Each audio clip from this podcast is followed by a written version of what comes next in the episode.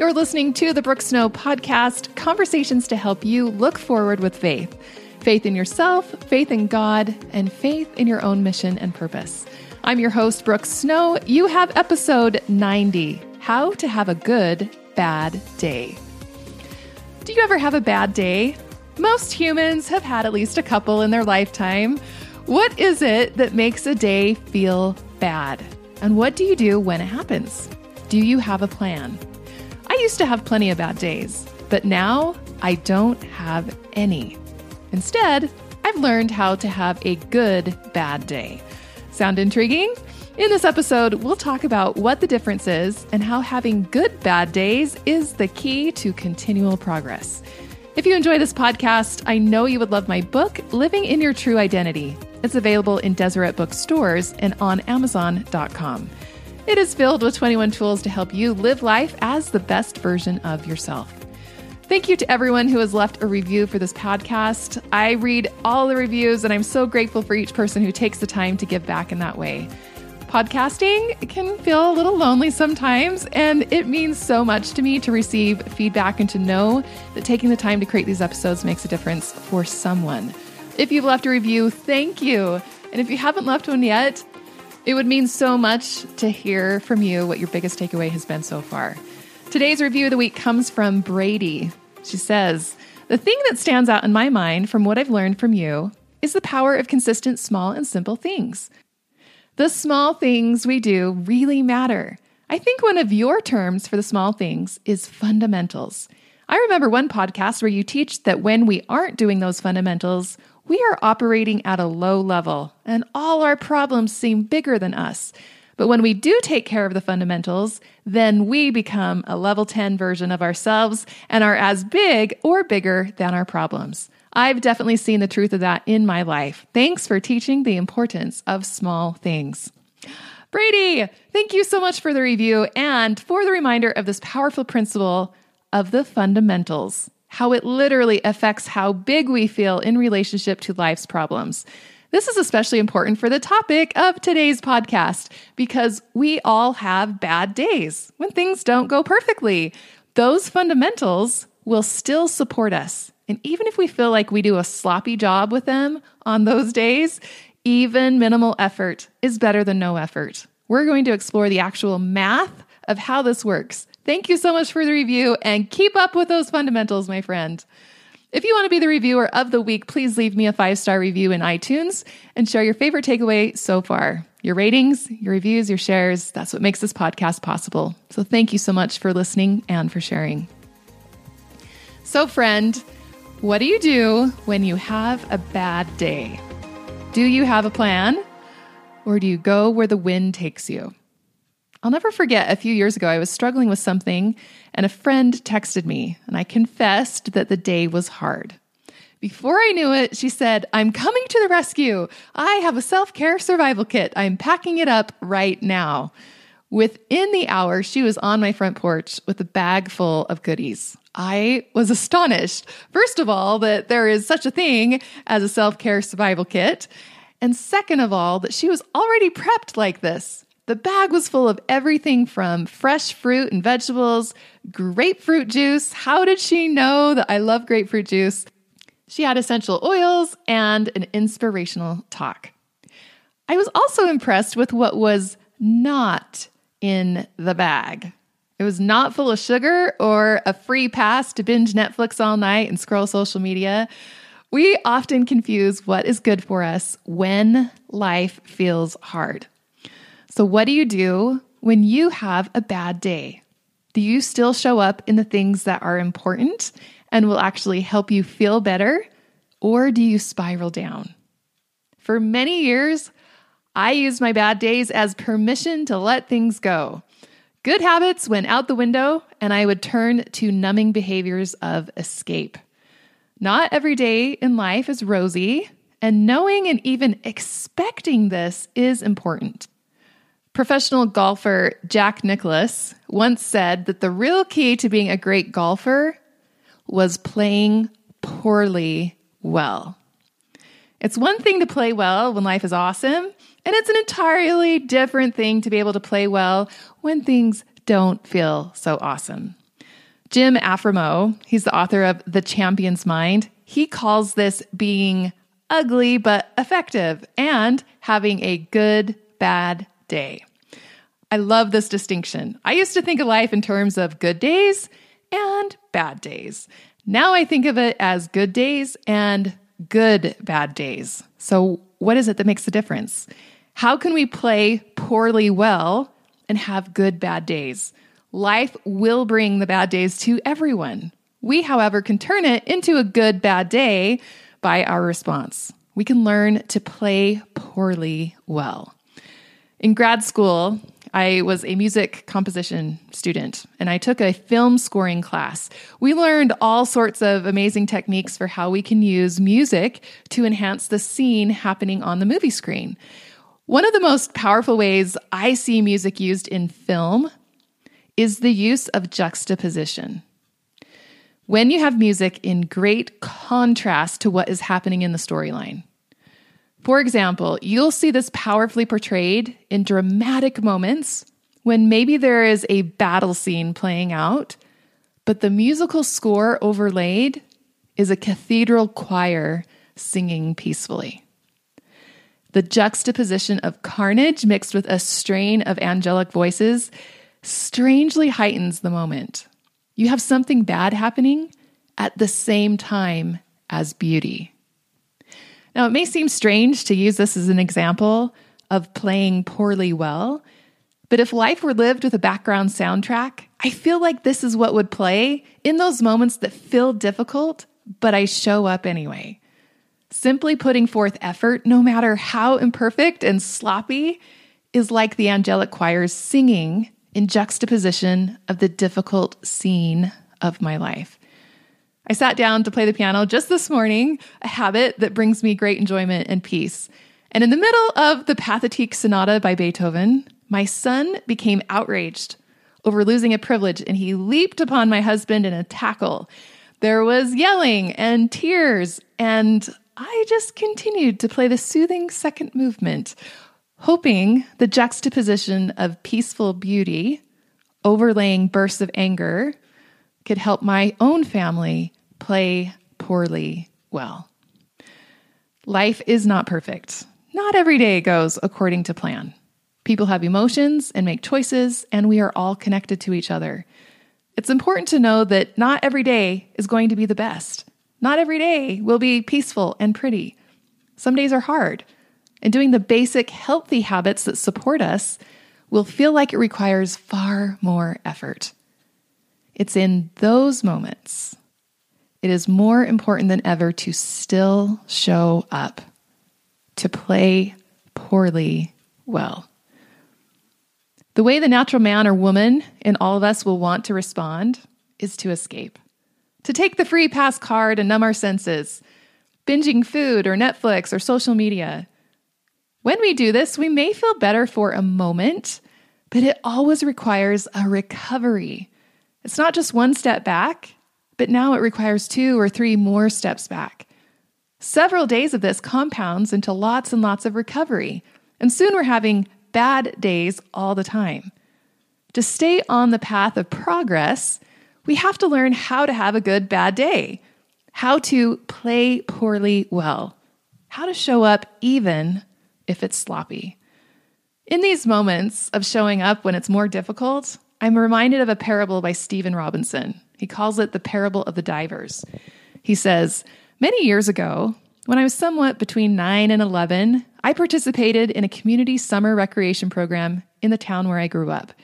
I remember in particular a diving competition for the different age groups held at the community swimming pool. Some of the wealthier kids in our area had their own pools with diving boards, and they were pretty good amateur divers. But there was one kid my age from the less affluent part of town who didn't have his own pool. What he had was raw courage.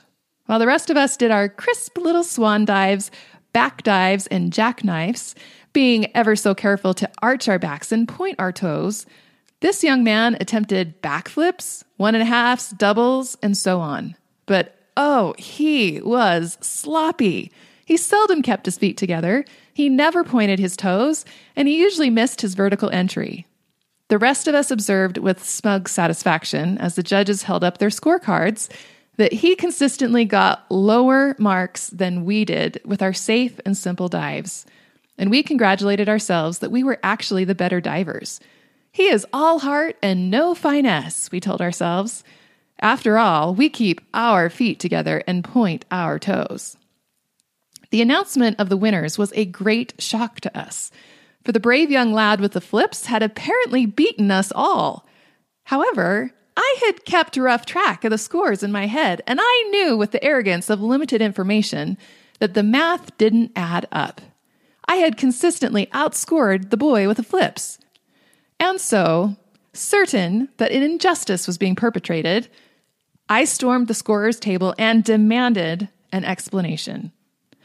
Degree of difficulty, the scorer replied matter of factly as he looked me in the eye. Sure, you had better form, but he did harder dives. When you factor in the degree of difficulty, he beat you hands down, kid. Until that moment, I hadn't known that some dives were awarded extra credit because of their greater difficulty. Close quote.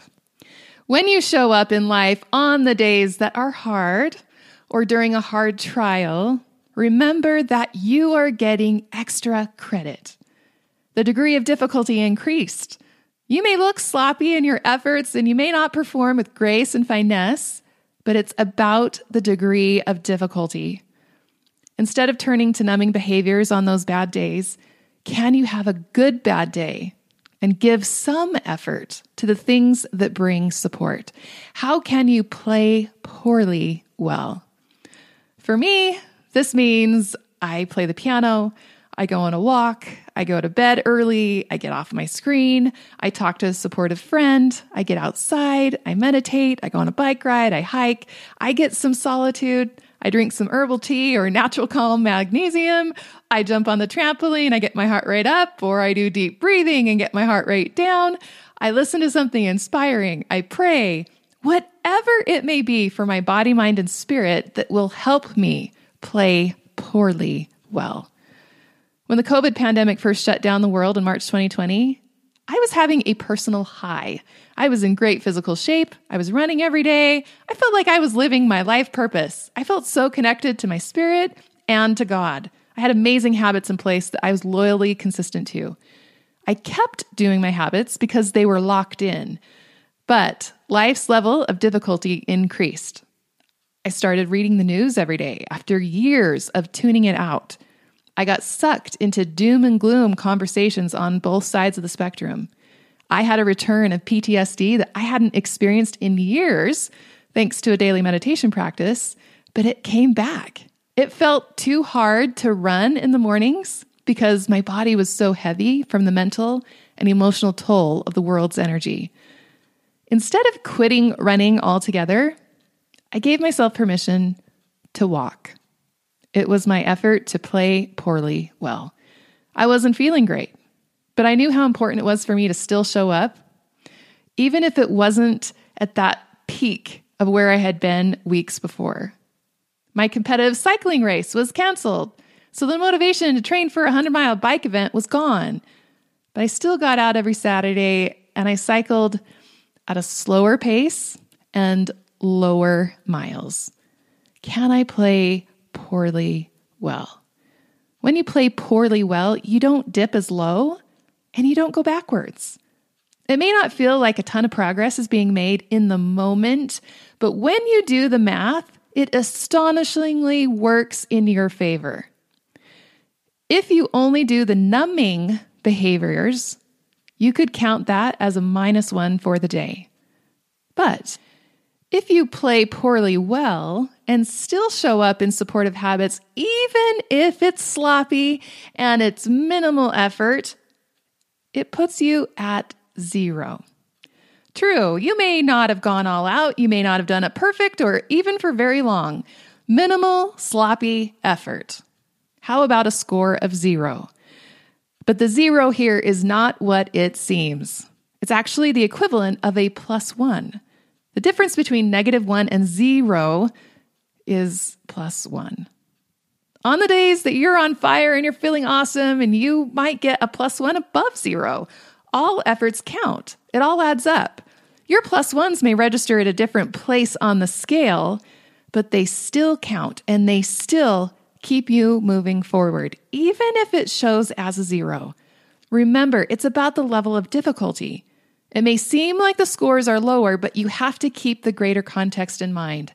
A string of bad days that register as negative ones will very quickly put you deep into the negative. But scoring a zero when times are tough is actually keeping you in the positive. It is keeping you progressing. Your lows are higher and they don't last as long. In April 2020 General Conference, a clip was shared of President Russell M. Nelson talking with young children. A little girl named Pearl asked him if it was hard to be a prophet. His response was classic. He replied, Of course it's hard. Everything to do with becoming more like the Savior is difficult. For example, when God wanted to give the Ten Commandments to Moses, where did he tell Moses to go? Up on top of a mountain, on the top of Mount Sinai. So Moses had to walk all the way up to the top of the mountain to get the Ten Commandments. Now, Heavenly Father could have said, Moses, you start there and I'll start here and I'll meet you halfway. No, the Lord loves effort because effort brings rewards that can't come without it. The Lord loves effort. And some days the effort feels greater than other days because the level of difficulty increased. Can we still keep going? Can we remember that all effort counts? That even if the score looks like a zero with our effort, that it is in reality a plus one. As we get better and better at playing poorly well, amazing things happen. Our lows aren't as low and they don't last as long. We have good bad days. We're raising our baseline. Our highs become higher and the lows become higher. It's all simply a matter of still showing up.